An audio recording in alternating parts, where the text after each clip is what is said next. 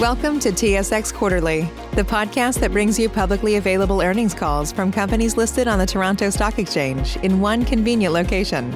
Gone are the days of looking through confusing websites. You'll find the important information right here. Enjoy the call.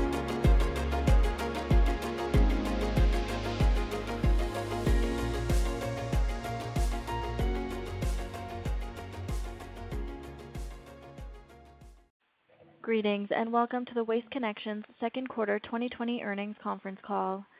During the presentation, all participants will be in a listen-only mode. Afterwards, we will conduct a question and answer session. At that time, if you have a question, please press the one followed by the four on your telephone. If at any time during the conference you need to reach an operator, please press star zero. As a reminder, this conference is being recorded Friday, August 7th, 2020. I would now like to turn the conference over to Worthing Jackman, President and CEO. Please go ahead. Thank you, operator, and good morning. I'd like to welcome everyone to this conference call to discuss our second quarter results, the current operating environment, and our outlook for Q3 and the full year. I'm joined this morning by Mary Anne Whitney, our CFO. As noted in our earnings release, strong operational execution and continued recovery in solid waste volumes drove better than expected results in the second quarter. Adjusted EBITDA margin for solid waste collection, transfer, and disposal expanded year-over-year in spite of significant COVID-19 related costs incurred in the quarter. In fact, the reported year-over-year margin decline in the period was entirely attributable to reduced E&P waste activity, as underlying solid waste margin expansion more than offset over $20 million in incremental COVID-related costs, primarily related to frontline supplemental wages and the margin dilutive impact of acquisitions in the quarter. At the onset, we believe that our preparedness and execution during this pandemic will leave us better positioned when we emerge from it. Although only in the early stages of a recovery, we already are pleased to provide our outlook for the full year above the preliminary expectations we had communicated in May.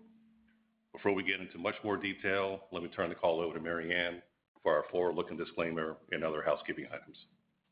Thank you, Worthing, and good morning. The discussion during today's call includes forward-looking statements made pursuant to the safe harbor provisions of the U.S. Private Securities Litigation Reform Act of 1995, including forward-looking information within the meaning of applicable Canadian securities laws. Actual results could differ materially from those made in such forward-looking statements due to various risks and uncertainties. Factors that could cause actual results to differ are discussed both in the cautionary statement including in our August 6th earnings release and in greater detail in Waste Connections filings with the U.S. Securities and Exchange Commission and the securities commissions or similar regulatory authorities in Canada. You should not place undue reliance on forward-looking statements as there may be additional risks of which we are not presently aware or that we currently believe are immaterial, which could have an adverse impact on our business. We make no commitment to revise or update any forward-looking statements in order to reflect events or circumstances that may change after today's date. On the call, we will discuss non-GAAP measures such as adjusted EBITDA, adjusted net income attributable to Waste Connections on both a dollar basis and per diluted share, and adjusted free cash flow. Please refer to our earnings releases for a reconciliation of such non-GAAP measures to the most comparable GAAP measure. Management uses certain non-GAAP measures to evaluate and monitor the ongoing financial performance of our operations. Other companies may calculate these non-GAAP measures differently. I will now turn the call back over to Worthing. Great. Thank you, Mary Anne. We're extremely pleased with our results in the second quarter, which exceeded the preliminary expectations we provided in May and provide the basis for our increased revenue and margin outlook for the full year.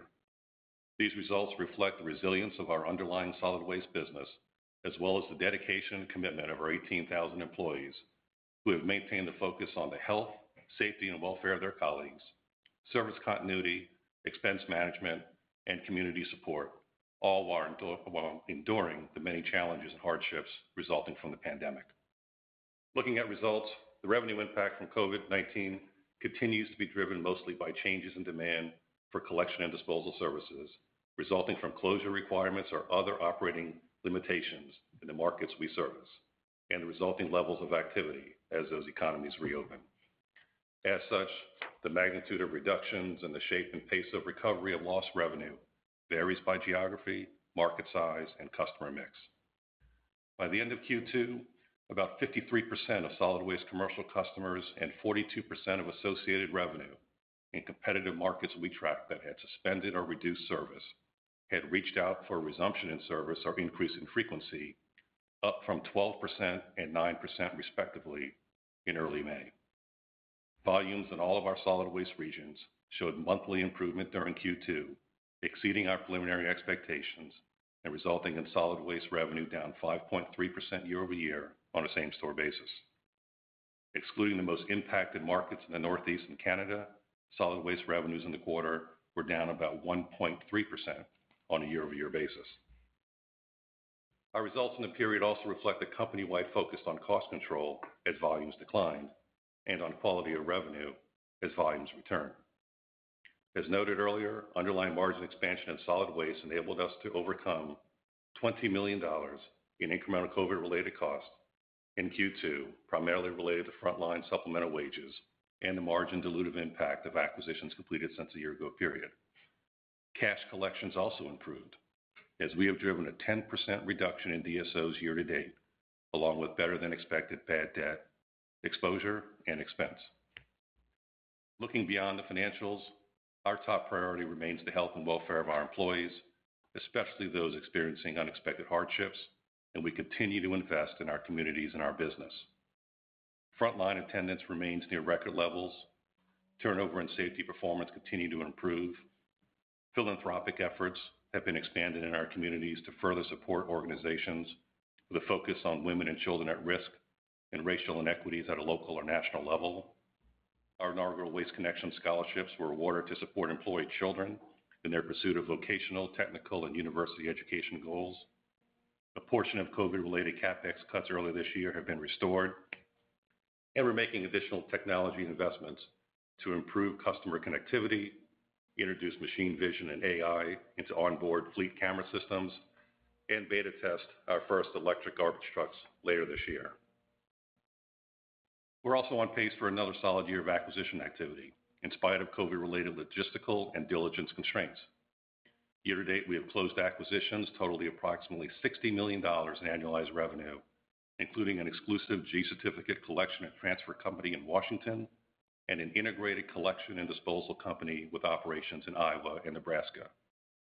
In addition, we have completed tuck-ins in Idaho, Missouri, New York, Oklahoma, South Dakota, and Texas, and have signed an agreement to acquire a collection and recycling company with about 40 million in annualized revenue, which we expect to close in mid Q4. Looking at recent trends, solid waste volumes improved sequentially by about 300 basis points in July as compared to Q2. The 53% of solid waste commercial customers and 42% of associated revenue in competitive markets we track that had suspended or reduced service and subsequently reached out for resumption in service or increase in frequency by the end of Q2 have since increased to about 60% and 50% respectively. Looking at year-over-year results in July, revenue on a reported basis was down about 1.9%, and adjusted EBITDA margin was down an estimated 70 basis points. Reduction in E&P waste activity accounted for the entire year-over-year decline in revenue and exceeded the estimated margin decline for the month. Price plus volume for solid waste collection, transfer, and disposal revenue declined 2.4% in July and was up 50 basis points, excluding Canada and the Northeast, our most impacted markets. We acknowledge that the impacts from COVID-19 persist and recognize that reopenings may be complicated by continued outbreaks and the imposition of additional closure requirements. As such, the trajectory of any recovery is inherently unpredictable, and the ultimate impact to our business will not be known until we emerge from this period. That said, we are encouraged by the demonstrated projectability of our business with insights from daily tracking, Q2 trends, and our July results. On that basis, and assuming no significant change in the underlying economic trends, we have provided our 2020 outlook as follows. Revenue of 5.325 billion, down about 1% year-over-year. Adjusted EBITDA of 1.61 billion, or about 30.2% of revenue and down 90 basis points from 2019. adjusted free cash flow between $805 million and $835 million, or about 50%-52% of adjusted EBITDA. The expected decline in E&P waste activity for the year exceeds the year-over-year change in consolidated revenue and accounts for all of the year-over-year change in adjusted EBITDA margin in our outlook. Moreover, in addition to the over 20 million in incremental COVID-related costs year to date, we have included about 50 basis points of potential additional COVID-related expenses in the second half of the year. Thus, our 2020 outlook includes underlying solid waste margin expansion sufficient to more than offset these incremental COVID-19 related costs, reflecting the strength and resilience of our growth strategy and our differentiated approach to market selection. We've also layered back in a portion of CapEx cuts as our business has recovered, increasing our expected CapEx to 550 million for the full year. With year-to-date adjusted free cash flow of 495 million, we are well on our way to achieving our full-year outlook, and we remain opportunistic if presented attractive offers to purchase additional fleet, equipment, or landfill acreage for future development. Finally, we've already returned over $200 million to shareholders through share repurchases and dividends year to date. Yesterday, we announced the annual renewal of our normal course issuer bid, authorizing the repurchase of up to 5% of our outstanding shares, which we will continue to approach opportunistically. We also anticipate announcing another double-digit percentage increase in our cash dividend in October. Looking back to the beginnings of the pandemic and concerns about the potential for double-digit volume losses, we couldn't have anticipated that we'd be in a position to provide our 2020 outlook with solid waste price plus volume growth of only a negative 200 basis points or better. The strength of our pricing and the resilience of solid waste volumes, particularly in the majority of our markets, has driven outperformance in the first half of the year, funded significant discretionary COVID-related costs, and provided a higher jumping-off point for the second half of 2020. With that, I'll pass the call to Mary Anne to review the financial highlights of the second quarter and to provide a detailed outlook for Q3.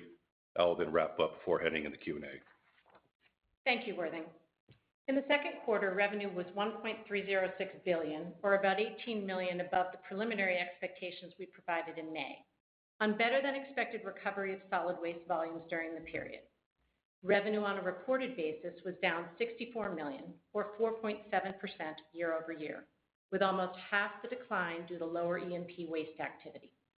Acquisitions completed since the year-ago period contributed about 45 million of revenue in the quarter, or about 40.7 million net of divestitures.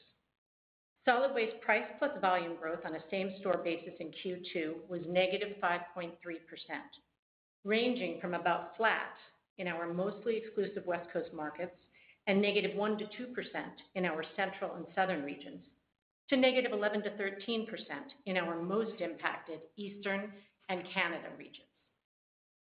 Pricing growth overall in Q2 was 4.3%, including core price of 4.5%, in line with our expectations, offset somewhat by a 20 basis point reduction in surcharges.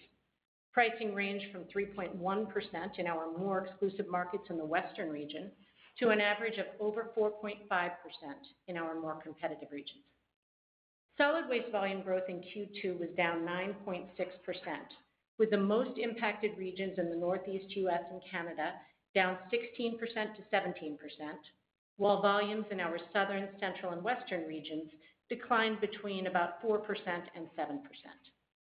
As we have noted, our volumes largely reflected the pace and shape of shutdown and reopening activity across our markets, which varies and depends on geography, size, and customer mix in each market.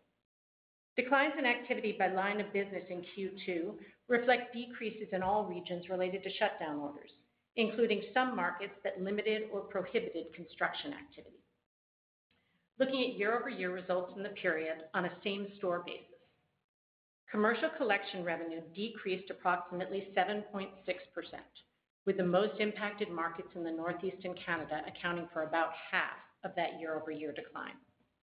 Roll-off revenue decreased approximately 13%, on pulls down about 12% year-over-year, and revenue per pull down about 1% on lower weights. Solid waste landfill average price per ton increased 5% year-over-year, although revenue was down about 5% on a same-store basis, as total tons declined about 10% year-over-year. MSW tons were down about 8%, special waste down 12%, and C&D down 18%. Looking at E&P waste activity, we reported 35.5 million of E&P waste revenue in the second quarter, down about 45% year-over-year. This decline in activity was associated with the drop in rig count on reduced expectations for future demand, which also resulted in our recognition of a $417 million non-cash impairment charge for long-lived E&P waste assets, as we had foreshadowed. Looking at Q2 revenues from recycled commodities, landfill gas, and renewable energy credits, or RINs, excluding acquisitions, in the aggregate, they were down about 9% year-over-year due to lower landfill gas sales and recycled commodity revenues, resulting in a nominal margin headwind of about 10 basis points, well below the punitive impact of prior quarters. At current rates for recycled commodities and RINs, their combined impact could be a small tailwind for the second half of 2020, with lower recycled commodity values more than offset by higher year-over-year RINs. Adjusted EBITDA for Q2, as reconciled in our earnings release, was 394.3 million, about 21 million above our preliminary expectations due to higher revenue and stronger flow-through from returning disposal and commercial collection volumes. Adjusted EBITDA as a percentage of revenue was 30.2% in Q2, down 90 basis points year-over-year, but about 110 basis points better than our preliminary expectations, with the entire year-over-year margin decline due to lower E&P waste activity. In addition, there was a 20 basis point drag from the margin dilutive impact of acquisitions completed since the year-ago period, and another 10 basis point drag from recycling and RINs, as noted earlier.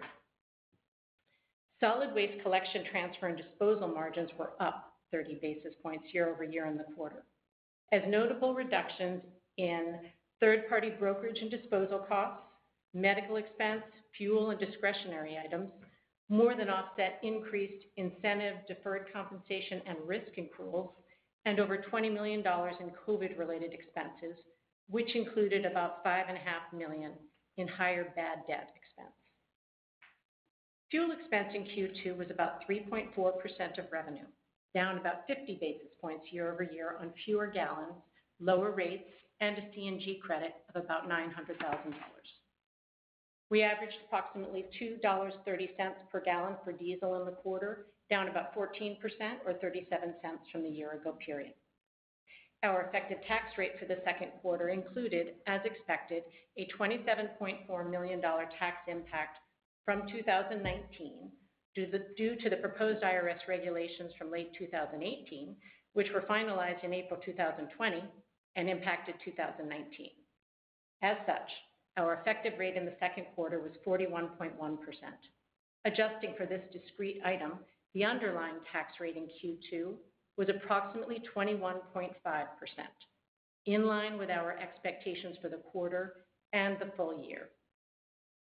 GAAP net loss per diluted share was $0.86, and adjusted net income per diluted share on an adjusted basis was $0.60 in the second quarter. Adjusted net income in Q2 primarily excludes the impact of a non-cash impairment charge to the E&P segment and the discrete tax item, as well as intangibles amortization and other acquisition-related items.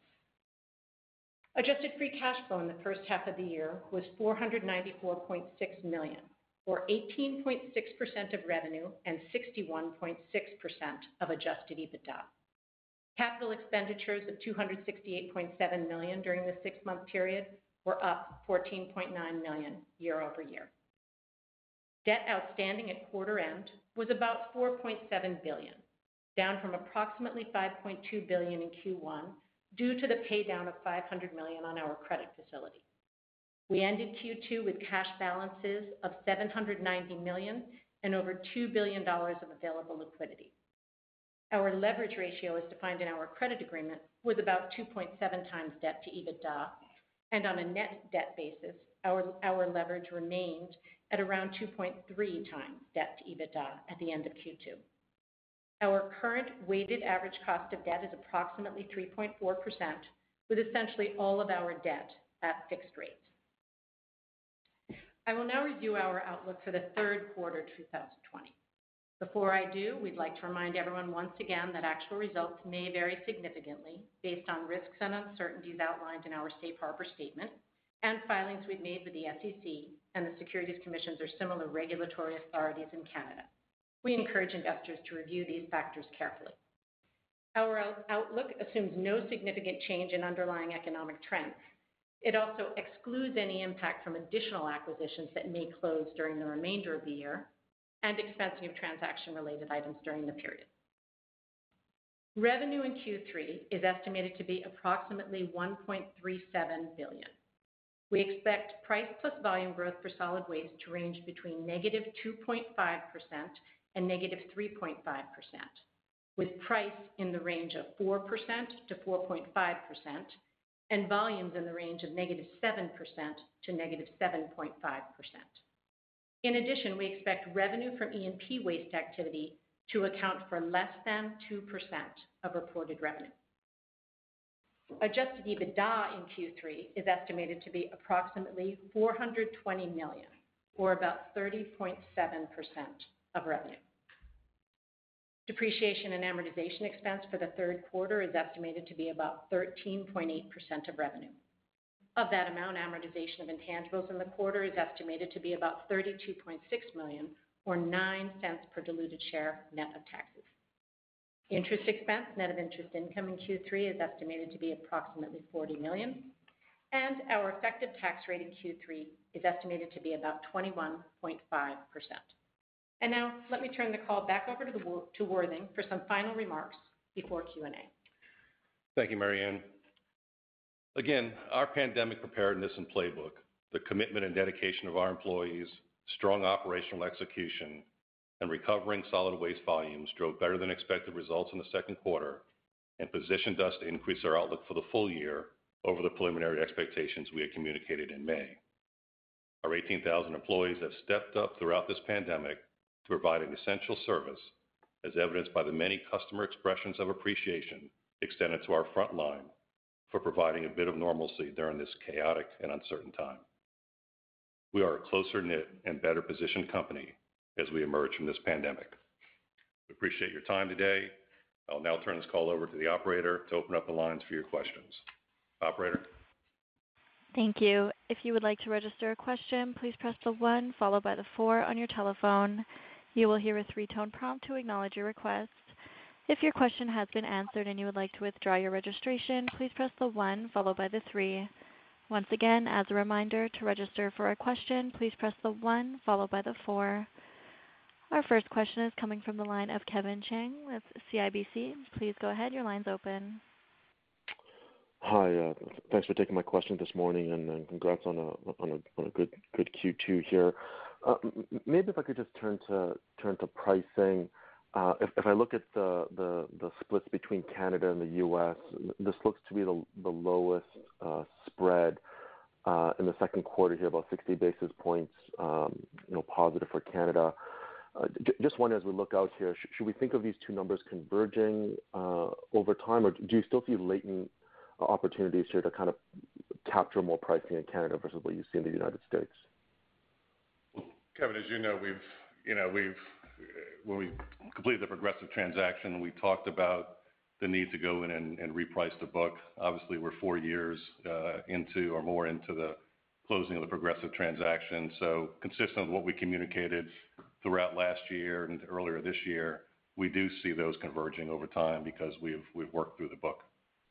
I guess what I would just add to that is, Kevin, this is consistent with the expectations that we had coming into the year. Uh, really, our pricing is playing out as expected. As you may recall, we had talked about the step down from Q1 to Q4, and we even noted at the time it was most pronounced in Canada because you had that carryover of those outsized PIs we did in prior periods. That's helpful. And maybe just my second question here. If my math is correct, I think you're going to average a sub 10 million revenue run rate per month in E&P. Just wondering, I guess, one, what you can do here to maybe take out more cost to to maybe reduce the decremental margins if you think rig counts stay low for longer? And then secondly, do you still see this as a standalone reporting segment, or does it make sense to eventually roll this into one of your regional segments?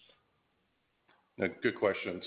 Um, First off, I'm proud of the fact that we've remained profitable um, through the rapid decline. You know, As we talked all last year, our business held up a lot better uh, than any other company in that space, uh, as did our margins, despite tremendous declines in rig count. Obviously, you saw the acceleration from Q1 to Q2 in that decline. Um, our margins, you know, are still. they're looking more like a collection company now uh, than a disposal company, right? A landfill company. Um, but that's a testament, to, again, to the asset positioning we still have, um, and the tight execution uh, that our folks have. Um, and so from an EBITDA standpoint, EBITDA minus CapEx standpoint, it's still running positive. You know, from a segment standpoint, uh, we have chosen to consolidate that segment into our southern region. Those two regions sit together in the same office. And so it made sense from a uh, uh, kind of an overhead basis and a command and control basis to consolidate those two. As you may know, uh, the person that oversees the southern region used to also oversee um, um, R360, and the region vice president that oversaw R360 is a former solid waste. And so that person is now assistant RVP within that region. And so we've kept the command and control, but consolidated uh, where it made sense. That's it for me. Thank you very much. Have a great weekend. Mm-hmm. Our next question is coming from the line of Hamzah Mazari with Jefferies. Please go ahead.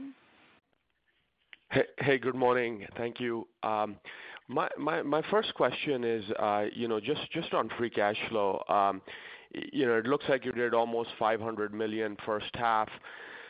Second half um, you know, seems more conservative, um but but you are seeing sequential momentum in the business. So maybe if you could just talk about the puts and takes, you know, maybe some of the costs coming back, maybe some conservatism you've baked in to the guide, especially because you know, some of your peers are reiterating free cash flow guide, which they had pre-COVID. I think your guide is a little lighter than what you were thinking pre-COVID. So you know, just walk us through high-level thoughts on how you're thinking about that.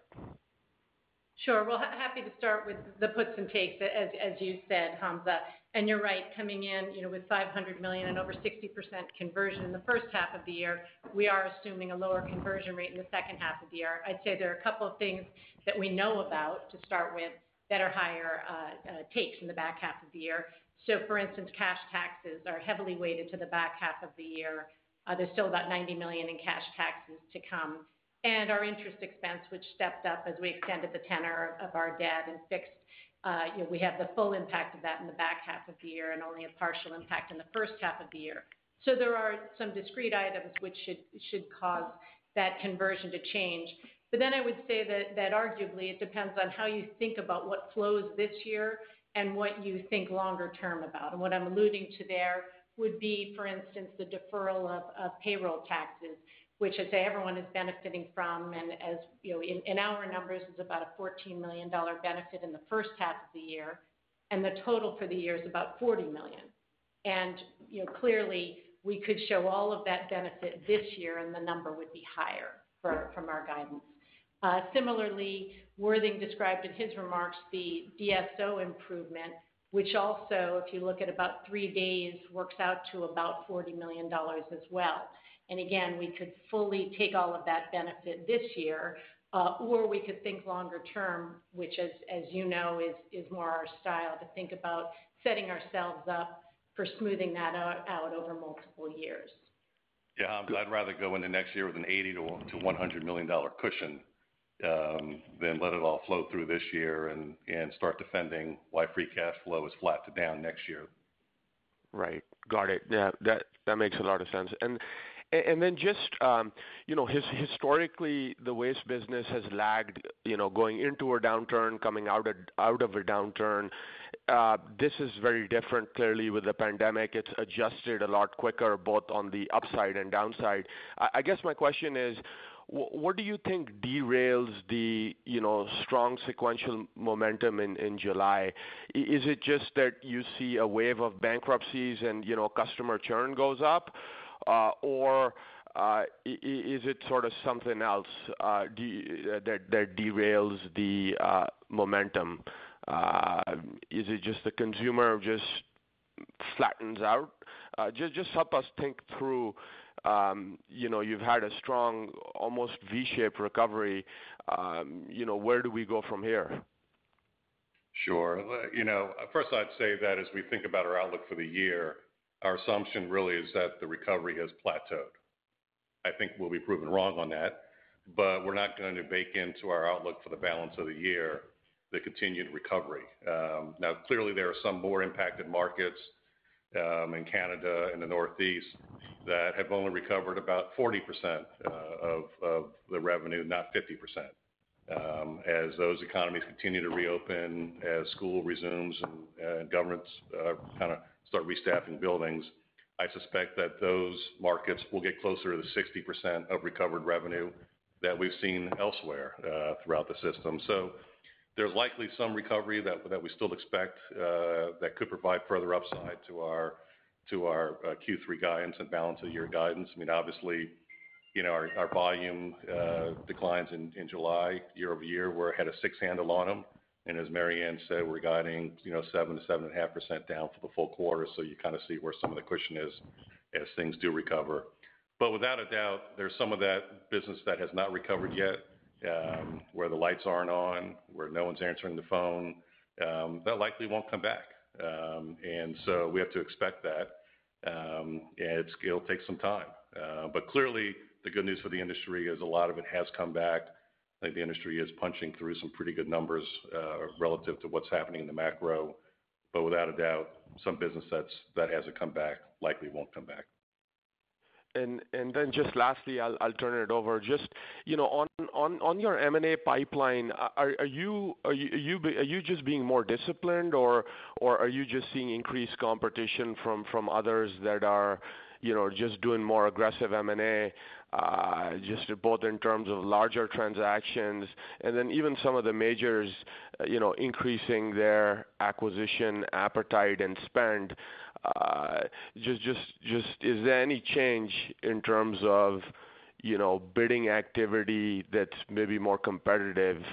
Uh, or is it just you know, uh, that you're just being disciplined and you know, there's more M&A to come you know, next year, as you had said? Thank you. Yeah. Look, as you know, um, you know, beauty's always in the eye of the beholder, right? I mean, what's attractive to one company may not fit for another. Uh, what one company is willing to pay may not fit uh, what another company is willing to pay. May so I can't speak for the transactions other folks are doing. I know our transactions, we remain focused on market selection, and asset positioning, and most importantly, free cash flow. And as always, you know, we remain highly skeptical of any financials generated by a banker. Um, so that skepticism hasn't changed. Look, we said that this would be a high period these past four years in M&A activity. You're seeing it happen. Um, you know, there could be additional rush to activity by the end of this year. Folks still want to get into this year's certainty of tax law. Um, so it remains to be seen how much more might get done during this calendar year, or how much, if there's momentum in place, uh, might naturally just you know, flop into next year. Um, because clearly there's concern out there of potential changes in tax law next year that could impact uh, a lot of sellers. Great. Thanks so much. Our next question is coming from the line of Tyler Brown with Raymond James. Please go ahead. Hey, good morning, guys. Good morning. Hey, Worthing. So I know servant leadership is a big part of your culture. It seems like times like these may be when that model really shines, if it even comes at a cost. I know you called out the 20 million of COVID, but can you talk a little bit about what servant leadership means in times like these? And did other kind of employee costs creep in that we may not have seen or wasn't directly in that 20 million? Well, it's a good question, and you know, we've always said that culture matters, and obviously we think uh, that's been a key to our success. And look, how we think about culture combines with our decentralized operating model. Which really empowers local folks. And you think about it at a time like this, uh, when a lot of folks are remote and um, you're really counting on the decision-making at a local level, uh, the accountability uh, that that leaders locally have to their front line. Um, you know, it's uh, it's driven our success in this pandemic. Uh, it's how we're quickly able to pivot and, and not lose momentum. Look, I think every company is doing what they can um, uh, for frontline employees. We've chosen to do it a little different, right? I mean, we've I think we're the only company that's done supplemental wages. Um, We've chosen to pay our people not to work. We've chosen to pay our people if they have childcare or daycare issues. Um, we're supporting them through employee relief. We're supporting them in their personal tragedies. I mean, look, you think about our workforce, and with 30 million-40 million people on some sort of government uh, employment assistance right now, a lot of those are spouses uh, of our employees. Um, and so It's incumbent upon us to to get more money in the front line. We did it through supplemental wages in the first wave.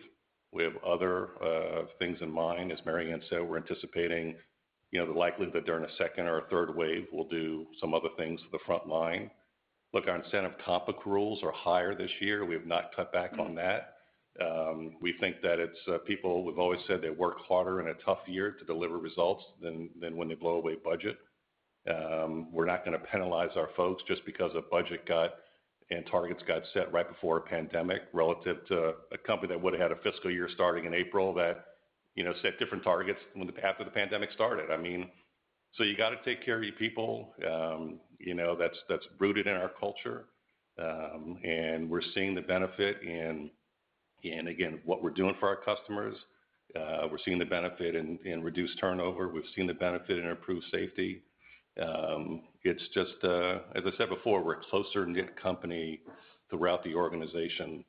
And again, I think the foundational aspects that Ron and others put in place here for our culture and servant leadership are paying huge dividends in this period of time. And again, we're just scratching the surface of the payback that we'll see as we come out of this pandemic. Right. Yeah. No, that's extremely helpful. Uh, real quick, Mary Anne, so if we strip E&P away and we look at solid waste margins, but basically, what is the embedded, I may have missed it, but what is the embedded Q3, Q4 solid waste margin guide? And then can you kind of go through the puts and takes on a year-over-year basis? It feels like maybe recycling and RINs could be a tailwind, COVID, M&A a headwind, and then some core expansion. Sure.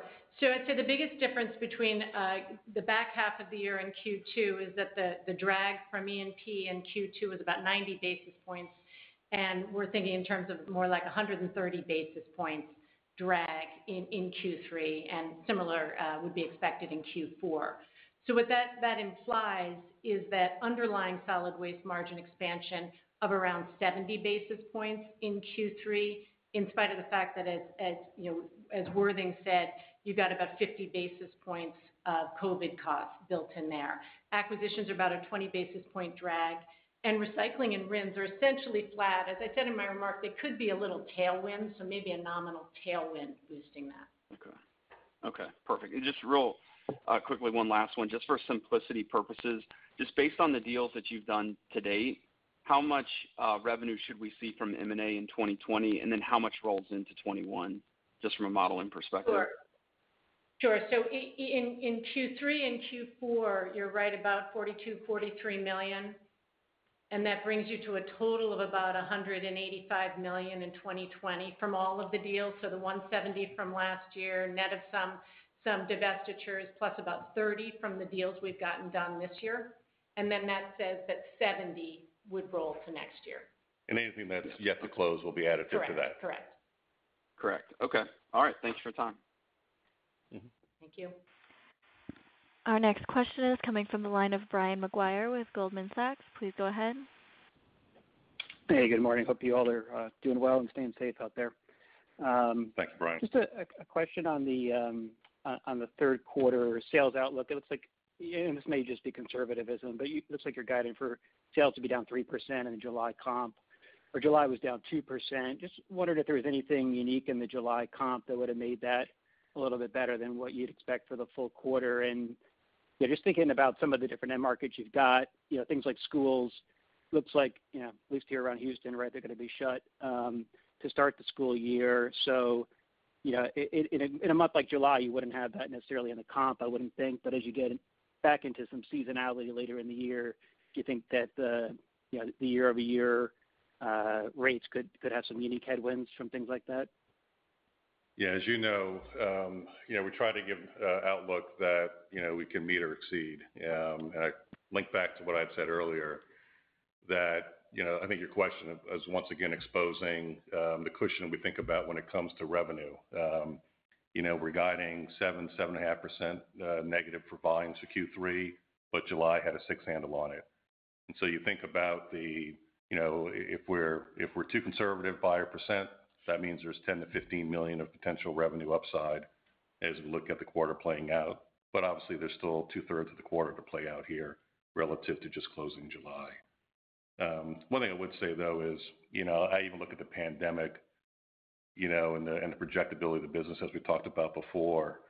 You know, we do constant rolling forecast here. Um, you know, our we our July revenue exceeded our expectations by about 0.5%. When you think about how we've dialed in the business to to think we know what's going on, you know, we're kind of narrowing, um, you know, the scope of expectations. And so could we beat uh, if July trends continue? Absolutely.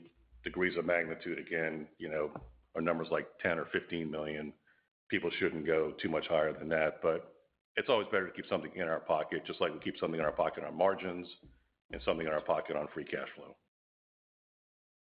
Yeah, makes sense. Um, and then just a little bit more of a bigger picture question just around pricing. You know, I know over the last couple of years, uh, it's been a positive backdrop. I think you guys and others in the industry have cited the need to recover a lot of cost inflation, also the need to offset the lower recycling prices.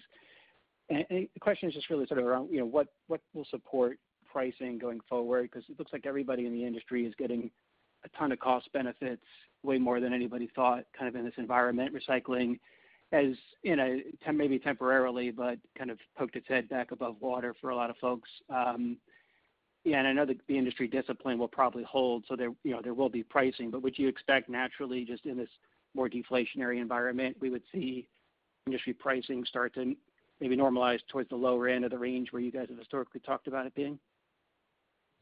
Sure. I would say, Brian, that we continue to think about it and communicate it the way we historically have, which is as a spread to CPI.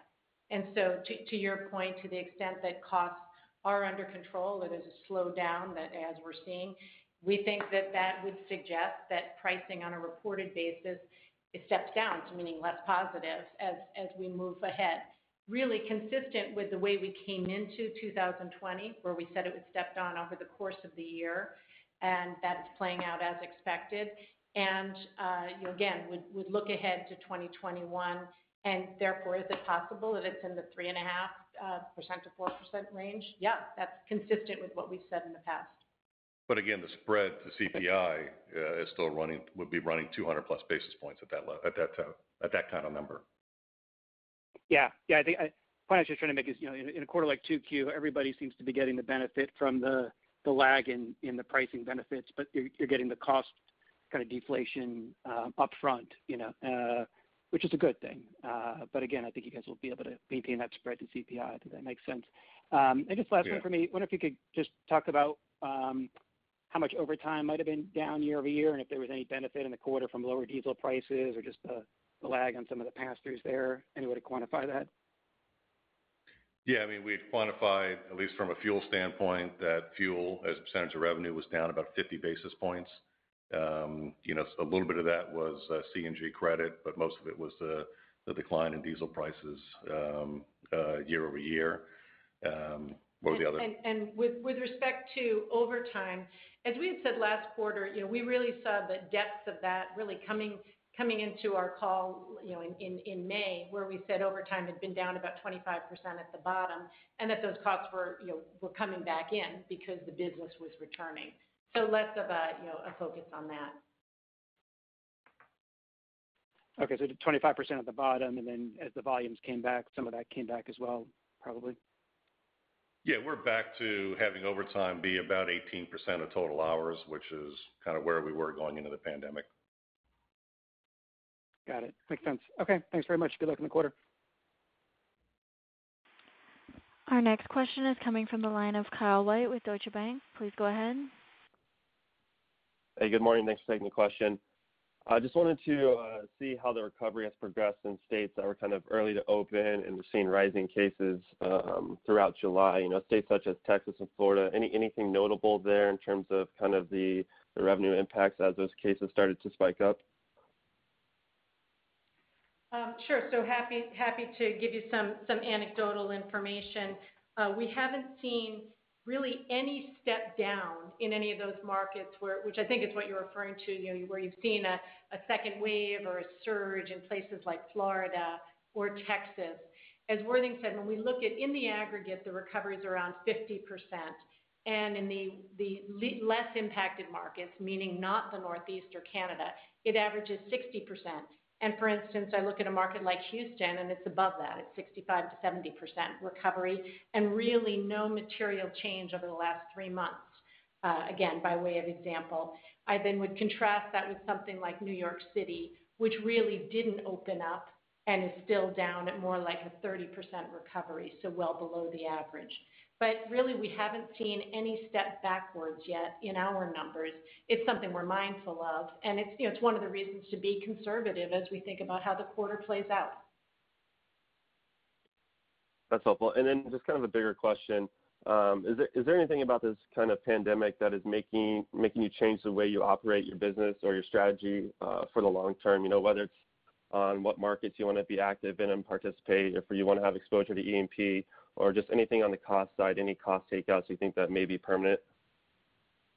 Yeah, you know, it's uh, the irony, of course, is the last couple of years, people have been asking us, "So you don't have as much urban exposure, so do you think you're missing out the the migration of people into the urban environments?" And we said, "No, uh, we've got a nice balance." We talked about secondary suburban markets and resilience uh, and the price retention ability there and why we still think those are the best markets long term. But no, it's good to have a balanced mix. Obviously, we have a balance in uh, some large urban markets, um, where obviously New York is slower the recovery, and you see that in the numbers. But no, look, we see no change in our strategy. We like our current footprint. We like all the businesses that we're in. Um, they all work well together. Um, it's uh, obviously, you know, we had a big impact uh, this year with what's happened in the crude market. But, you know, what makes us look stupid one year, we might look like geniuses in two years, right? Um, and so we'll we'll continue to play the hand that we hold right now. Got it. I'll leave it there. Good luck in Q3. Our next question is coming from the line of Michael Hoffman from Stifel. Please go ahead. Thank you. Hi, Worthing, Mary Anne, Joe there in the background. Thanks for taking the questions. On the cost side, um, before all of this pandemic happened, we often talked about incrementals and collection, kind of 35 to 40 percent incrementals and disposal, 60%-80%. 2Q, clearly you do better because you've managed the cost. How do we think about the sustained incremental? Does the low end come up because you're going to retain some of this savings, and so now we get to talk about a better overall incremental going forward? Yeah, I think you you gotta separate um, things like costs that don't come back in the business versus the incremental or decremental conversation. I mean, in my mind at least, um, when you look at uh, decrementals and incrementals, um, the pandemic played out completely different based on, you know, the impact the pandemic was having the revenue. In markets where you might have had a 4%-6% or 6% or less type impact to volumes, um, you know, the loss of revenue was acute on the flow-through. Um, it was a very high fixed cost embedded uh, cost structure because in those examples, we weren't really aggressively rerouting if you're thinking the business is gonna recover, um, you know, in six weeks or eight weeks.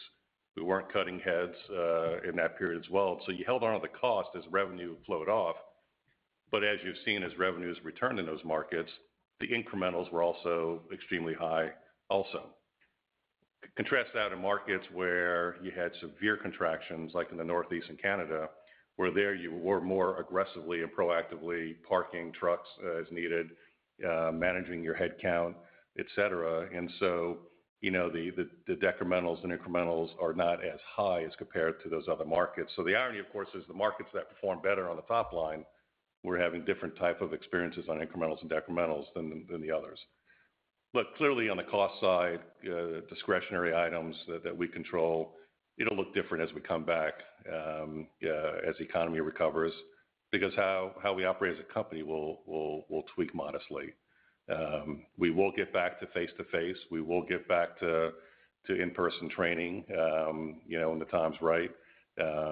We will get back to town hall meetings with our front line at all times of the day and any time of the day. So those kind of costs will come back in. Um and I I can't wait for them to come back in. We'll start paying bar bills again. We'll start throwing parties again. Um and that's not insignificant when it comes to cost. No, but so look, it's different, with the incrementals, decrementals, Michael, by type of market, given how the pandemic's hit and the shape of the costs that came out of the business, as Mary Anne described, which ones did and which ones come back in, um, will be a little bit different coming out of this. Okay. Um, price. When you did very clearly telegraph back in February, you know, you thought you'd do 5%-5.5% for the year, and then it would trend down sequentially, sort of 5%-5.5% the first half, 4.5%-4% in the second half. The 100 basis points difference between your original view of 2Q and what you report in 2Q is all related to the pandemic. And then the mess, it's sort of a question and a statement. The 4%-4.5% for 3Q, I think is what you originally were gonna do. Is that- Yeah. Is that accurate? Yeah. Sure. And maybe just to clarify, uh, it's really a little different from what you said because it really has been playing out just as we expected. To the extent that we deferred any PI, that's a nominal amount, it's about $10 million in Q2, which we've layered in the back half of the year. So to your point, we said that pricing would step down over the course of the year. I don't think we put too fine a point on saying that the first half was 5.5. I think instead we said Q1 is outsized because of the timing of price increases that carried forward, you know, rolled into Q1. So we really see this, that there's no change in the way we think about pricing. Obviously, we're mindful of the timing given the pandemic, and so we're sensitive to that. But we thought we'd exit the year at around 4%, and I think that's, you know, you're agreeing that that's what's implied by the numbers that we've presented. And I think we guided 4.5%-5% for the full year, not 5%-5.5%. Obviously, as the year plays out, we still expect the full year to look like 4.5% Uh, in pricing. So we're at the low end of our original expectation. Again, had we not deferred some of the pricing that Mary Anne talked about, we would've been closer to the upper end of that range. Great. And then the other point that while you talk you always have talked about for the 20+ years I've known you, know, a spread to an index. But the more important spread is your internal cost of inflation. And that's probably the bigger message, is that you're very disciplined about managing that spread consistently, so it creates the appropriate leverage. It's kind of a statement. but It's question implied. No, it's, uh, I gotta look up what you mean by that. But yes, uh, we agree with your implied question and statement. Okay. And then on the M&A, just so I'm clear, Mary Anne, the 70 million rollover is deals done to date, including, but not the 40 million that might close in 4Q? Yes, that's correct. So Oh, no, excuse me. That is pardon me, pardon, no, pardon me, Michael. That would be the entire $100 million. Meaning it's 30 million from the 60 that's already gotten done, $30 million + $30 million, and then $40 million, essentially the whole amount rolls till next year, is what I've communicated. So meaning Okay. No credit has been taken for that in 2020. Right. You were assuming it happened, and therefore there's the rollover. Okay, got it. That's that's what I wanted to Yeah, we've already signed a definitive agreement on that, Michael. Right. We're just waiting for the closing date. Right. And what I wanted to make clear is that there was nothing from that deal in our 2020 outlook. Right. Got it. Got it.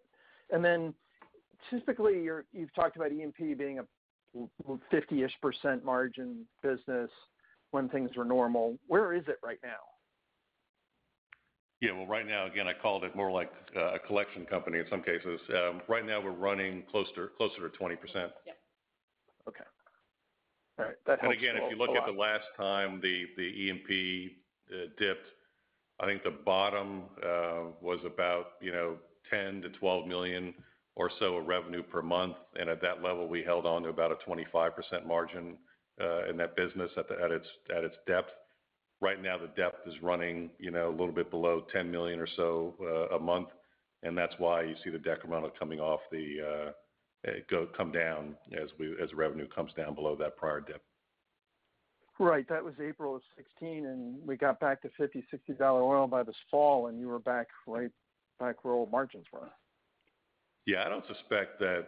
Uh, look, I don't wanna say I'm calling bottom in Q3, but um, you know, I think a lot of companies, a lot of the drilling companies have kind of said, "Hey, this year is over." Um, when they look at having rigs return, uh, for whatever reason, it's the magical 1/1, uh, the new year starts, right? Um, right. A lot of folks have their capital programs um, kind of kicking in uh, in January of 2021. This year, I think we can pretty much anticipate what's gonna happen for the balance of the year. And then the question will be is what's the pace of any recovery as you as know flip the calendar into 2021. Got it. And then lastly, on free cash, um, I mean, nobody actually has returned a guidance that's equal to last year if you're excluding the CARES Act. So everybody's below plan. Um, proportionally, though, what we're looking at your differential as a percentage of the previous, you're at a better percentage of the previous ex any CARES Act. And what are what are your sort of your comments about why that's the case for Waste Connections? I think that should should be drawn out. Well, I think it's just our style is not to, I don't know, not to let everything flow. Um, and so, look, we're gonna make sure we're running this for the long term. We're gonna make sure we remain opportunistic as we move through this year in case there's some chances to make additional unexpected investments that are very attractive, um, uh, and still deliver, uh, you know, at or higher than what we're committing to.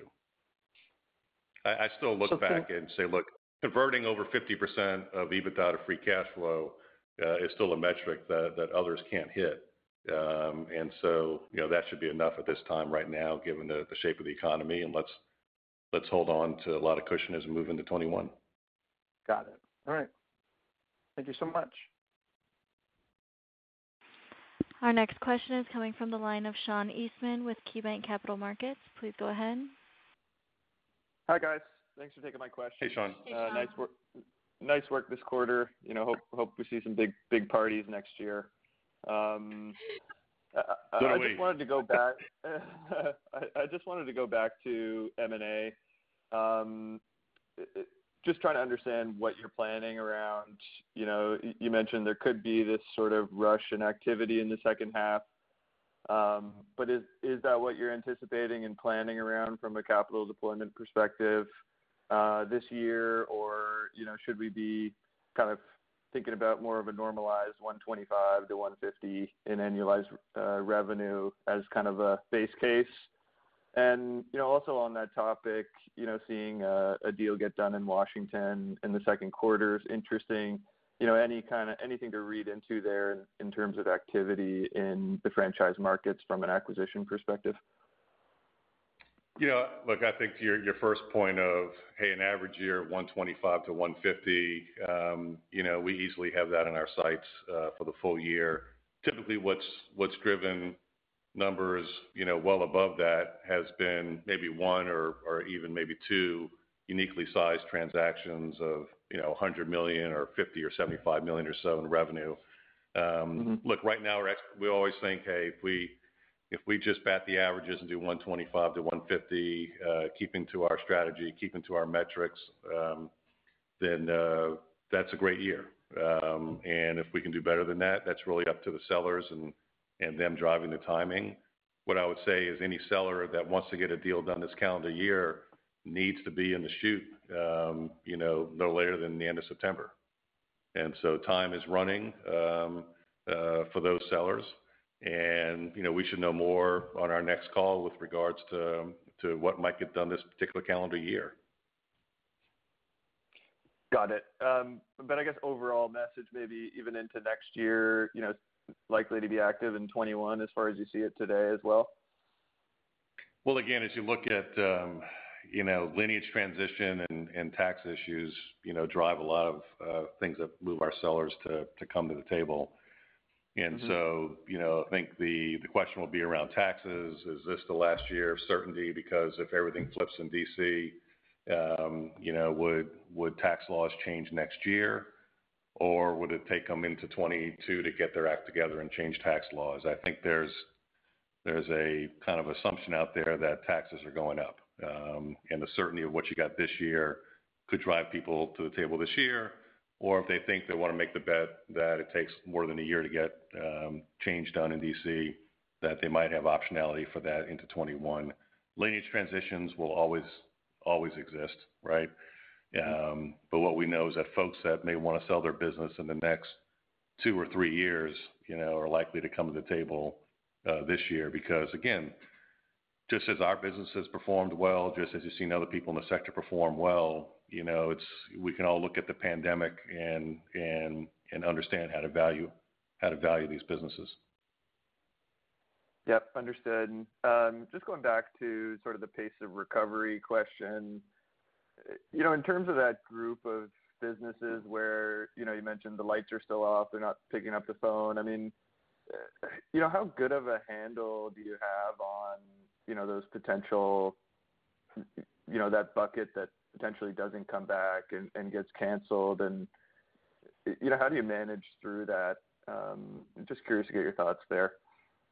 Yeah, that's a good, uh, I mean, that's a really good question because it brings up a couple of things. I mean, number one, very early in the pandemic, really preparing for the pandemic, we spent a lot of time with our folks trying to make sure we all have our arms around not booking revenue for a customer that may not pay us as you play it forward.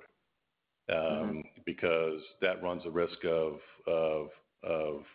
you know, future unwinds that can be punitive. And so, you know, we spent a lot of time in educating our folks around that. And also, we said we're not going to change our bad debt policies just because we think, hey, they're closed for a month or 45 days. Gee, let's extend the timing for payment. Which is why I think you've seen us um, you know, at 5.5 million or so of incremental bad debt bookings. You know, as businesses reopen, you might see some of that unwind in the future. And so, our view is you've got to be cautious in revenue recognition. Um and if you're over-conservative, that's fine. And you've got to uh, you know keep your standards on bad debt accruals and reserves. And and if it gets bet if you've overestimated it, then that means you've got you know comebacks in future periods. We've spent a lot of time trying to get our arms around that uh, to make sure the controls are in place. Got it. I appreciate the color. Thanks very much. Look, it's easy to track as we talk about the daily tracking we have by market, by commercial account, uh, the commission tracking as revenue recovers, how are we paying our salespeople on recovered COVID business, et cetera. I mean, there's a lot of data and a lot of insight to support everything we're doing. What I would add to that, to what Worthing said, is we also track cancellations.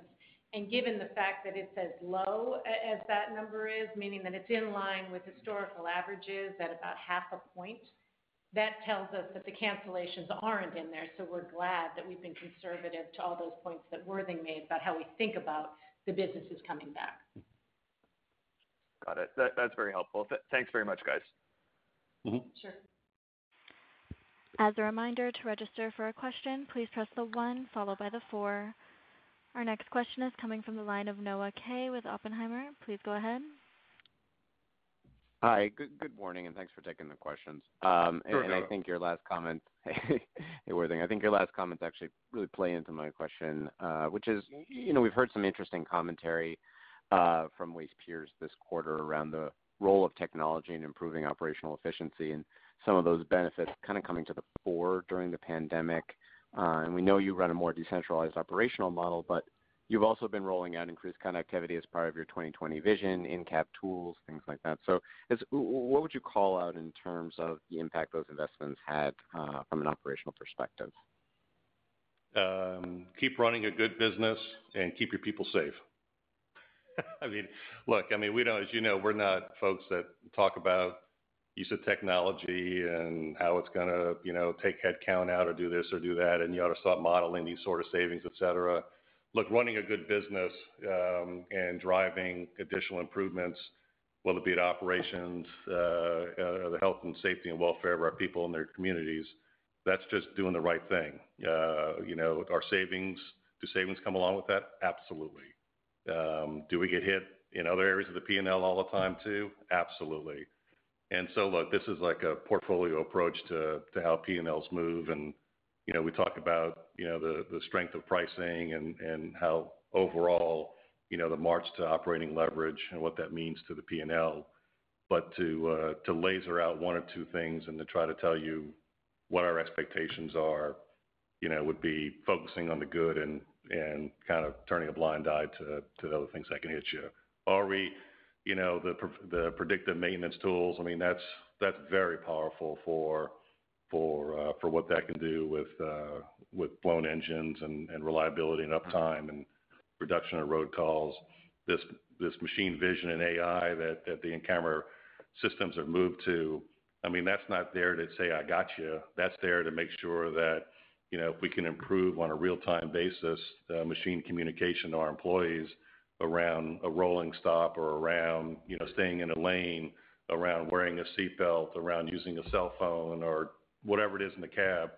I mean, we're not trying to say, "I got you." We're trying to say, let's just, you know, instead of waiting for an event recorder to record something bad that's happened or to record a huge inertial shift in the in the in the vehicle, let's try to avoid those those from happening. And so technology, I think is, um, whether it be uh, in the fleet that'll benefit all companies, uh, whether it be uh, through engagement tools, whether it be through, you know, uh, online for uh, learning management systems and the LMS and how we've kind of said, "Okay, we understand the pandemic.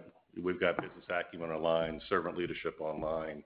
We're Zooming video training, uh, lead driver training, et cetera." There's so many things we're doing that, you know, if this pandemic happened before the onset of a lot of this technology and the existence of the internet and bandwidth, boy, this would've been a hell of a lot different than what we've all in this industry and other industries have been able to do in this unique period of time.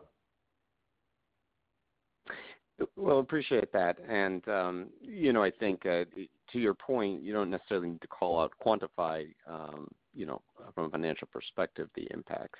Um, and yet, you know, you just went through a very detailed list of tools that, you know, you have now that maybe didn't exist in the past. And no question, I think we all have found benefit in some of those technology tools this time around. Um, so maybe just uh, one more um, around the opportunistic CapEx spend. You know, clearly you got truck and uh, machinery demand generally depressed, used truck pricing is down. So is this just primarily buying more new trucks at better pricing to lower the age of the fleet? Um, or is there something else uh, you would call out? Uh, and if I can just add to that, I mean, you mentioned you're trialing trucks with electric powertrains this year. I'm sure that's a very small part of the spend.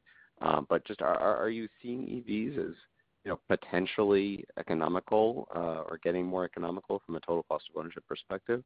Or is this more just about uh, trialing technology and maybe positioning for differentiation on municipal bids? Thanks.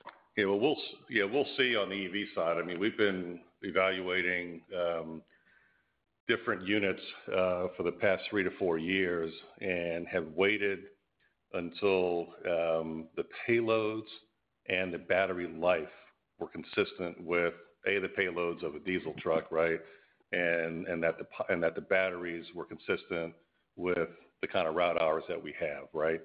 Um, and so we finally have the first product that we decided to beta three different units, Um, or units in three different markets, uh, two of which will be all EV and one of which will be an EV chassis and um, uh, then uh, excuse me, a diesel chassis and an EV body. Um and so we're gonna see how they perform. Obviously, the expectation is that while a full EV might cost 2x or hybrid EV diesel might cost 50% more, look, the payback um, in reduced maintenance, uh, fuel usage, et cetera, you know, could be in that five to 6.5 year span. Um and so mm-hmm. it can make sense in certain markets to deploy.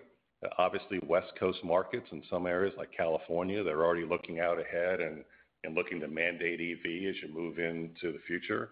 Um and so while CNG was a nice way stop um, in this industry to reduce the use of diesel and to clean up emissions, obviously that is just a stop on the way to EV.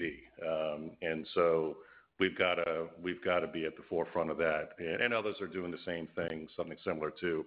When it comes to opportunistic use of additional cash flow for CapEx, I mean, just this past month in July, I mean, we invested a significant amount of money in the Quebec province, Um, both on a very large tract of land, um, for future development for an existing landfill, um, for resource recovery park as well, uh, as we further our resource recovery initiatives uh, in that marketplace. We've also acquired uh, opportunistically a recycling facility out of bankruptcy in that marketplace. Um and so there are things we're doing in various markets, Uh, as we say, optimistically to take advantage of some unique things uh, that we're presented. Thanks very much for the color. Appreciate it.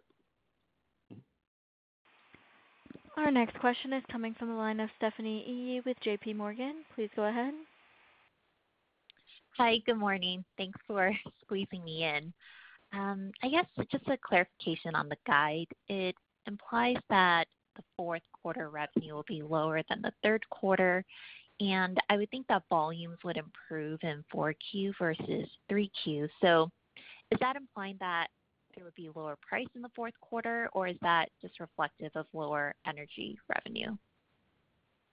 Sure. Uh, Stephanie, just to clarify, you're right. What's implied would be a step down Q4 versus Q3, which is actually consistent with the seasonal decline that you typically see across the industry in Q4. You know, if you think about the way that the quarters flow, it's three, two, four, one. You you step down, uh, of course, between Q3 and Q4.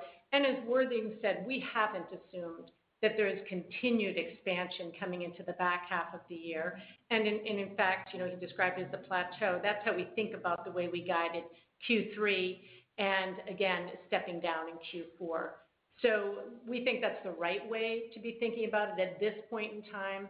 And you know, arguably, there's been less of a seasonal pickup that you've seen, so it could be, in fact, conservative even if Q3 does play out as expected.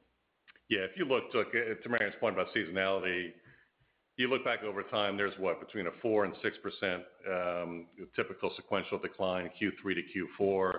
Obviously, to be conservative, we've assumed the upper end of that. Um and again, to our point about wanting to meet or exceed expectations, as that comes in and performs a little bit better, 'cause to your point about things opening up during Q3, then that again provides room for upside. Okay. Okay, that makes sense. Um and I know it's still early, but I guess what are your expectations for the energy business into next year? I guess longer term, do you still think it's an attractive business to be in? Yeah. If you look, we've been in that business now of this kind of span of assets for, you know, almost eight years. Um, I think over that period of time, we've gotten about 800 million of EBITDA off of it and about 600 million of EBITDA minus CapEx. Um, and so what I would tell you is it's been a great business, um, and it will be a great business. Obviously, there are peaks and valleys. Um, you know, when there's a valley like this, you're seeing corresponding reductions in fuel costs, right? And so mm-hmm. from a P&L standpoint, think about a, you know, I don't wanna call it a hedge, but as that business comes back, guess what else is happening? The cost of fuel is going up. Um and so we'll we'll offset that cost of fuel increase with the um, recovery in that business. So no, it's a, um, again, we're at a low. It's a unique low. Uh, obviously, as rigs start coming back, uh, we'll see, you know, some pickup off the bottom in that business as well. Our folks have done a tremendous job in, again, managing the cost to maintain profitability in that business. Um, very attractive profitability, especially when you compare it to some of their peers. Um, it's just mm-hmm. that you're seeing a more pronounced impact to our P&L this year because we did so well so long last year and into early this year. Mean, a lot of other companies in that space got washed out last year, and so their P&L impact was last year, and so you don't see as much P&L impact, uh, for instance, out of our peers that are also in that business this year. Um, we just mm-hmm. did that much better than them, uh, you know, for longer. Okay. Got it. Thank you. As a reminder, to register for a question, please press the one followed by the four. Our next question is coming from the line of Walter Spracklin with RBC Capital Markets. Please go ahead. Yeah, good morning, uh, Worthing. Good morning, Mary Anne. Uh, I'd like to start uh, with the lasting impacts structurally from COVID in a couple areas. And uh I wanna start here with acquisitions. You know, do you find that given what has occurred and the tenor of the change in the acquisition activity and the nature of your discussions, um, you know, in the last month, two months, three months, do you get the sense, and I know you mentioned the election coming up, but there's more urgency for those that were contemplating selling down the road to really get this done now?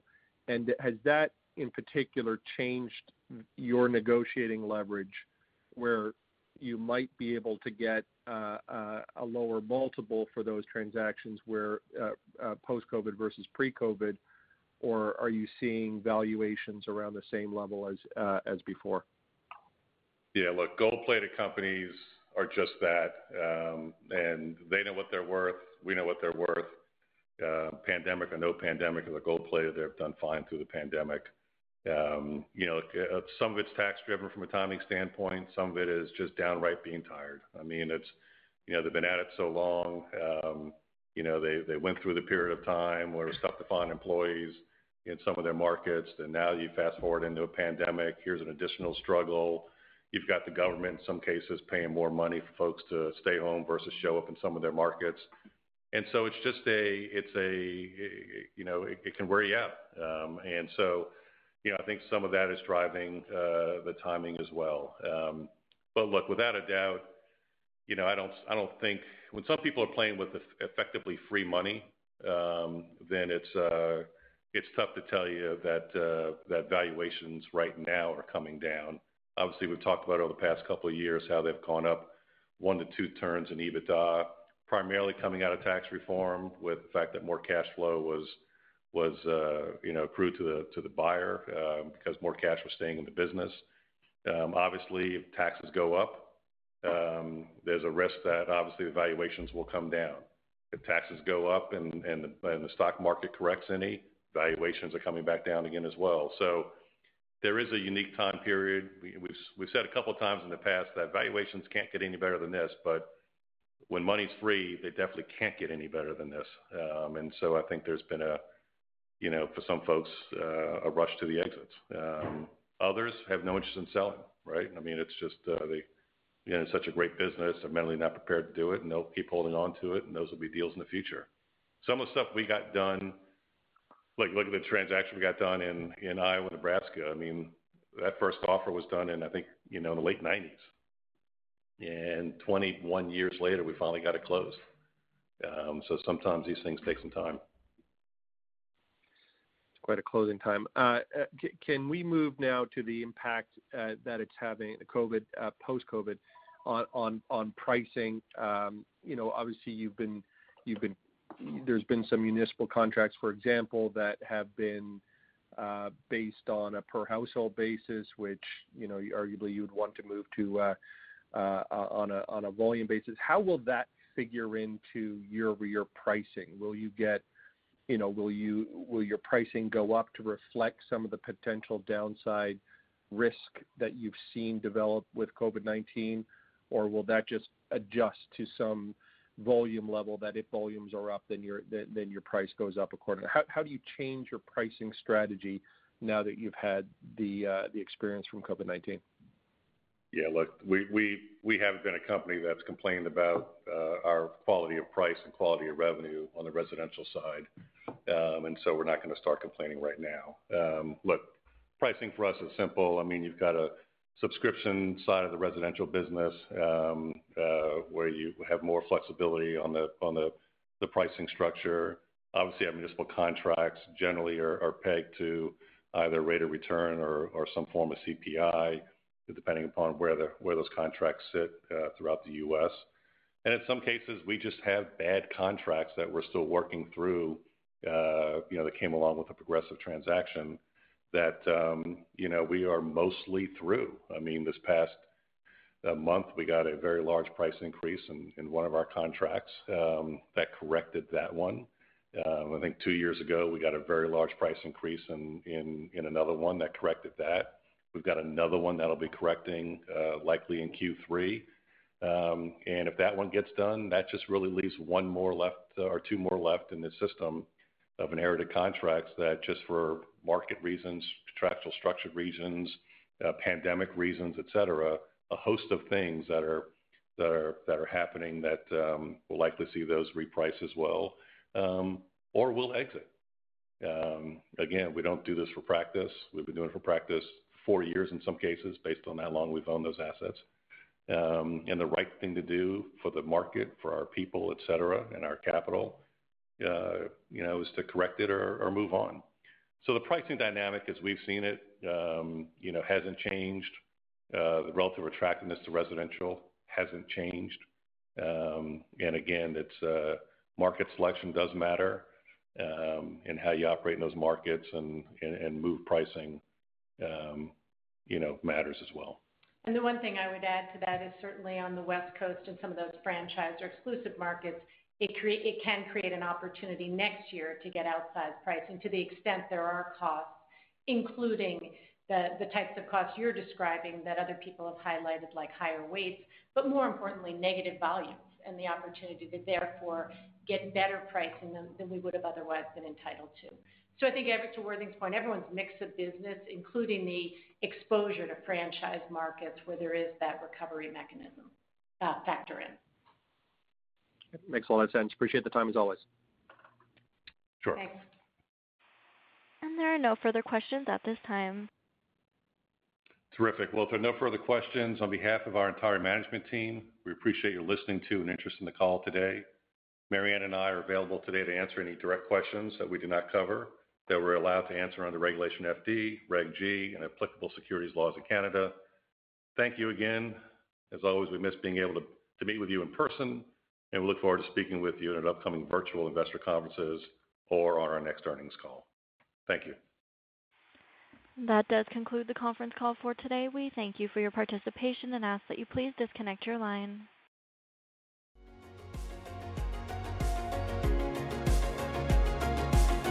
Thank you for listening to TSX Quarterly. If you enjoyed the cast, remember to leave a good rating. And remember, for any additional inquiries, please consult the company's investor relations section on their website. See you next time.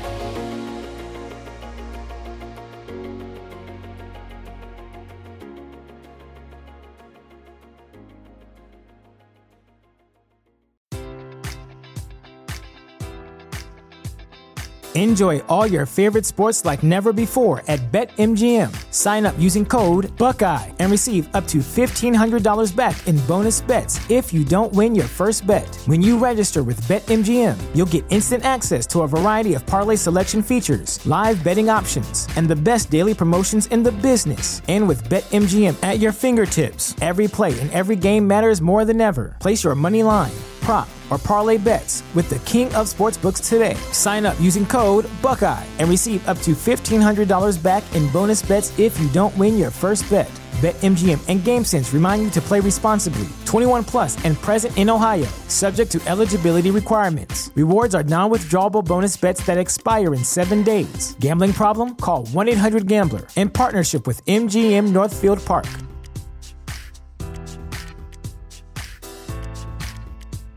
Sick of being upsold at gyms? My guy, you're currently a base member. For $90 more, I can upgrade you to our Shred membership. For 130 more, you'll be a Swole member. And for just $300 more, you'll reach Sweat Platinum. At Planet Fitness, you'll get energy without the upsell. Never pushy, always free fitness training and equipment for every workout. It's fitness that fits your budget. Join Planet Fitness for just $1 down and $10 a month. Cancel anytime. Deal ends Friday, May 10th. See Home Club for details.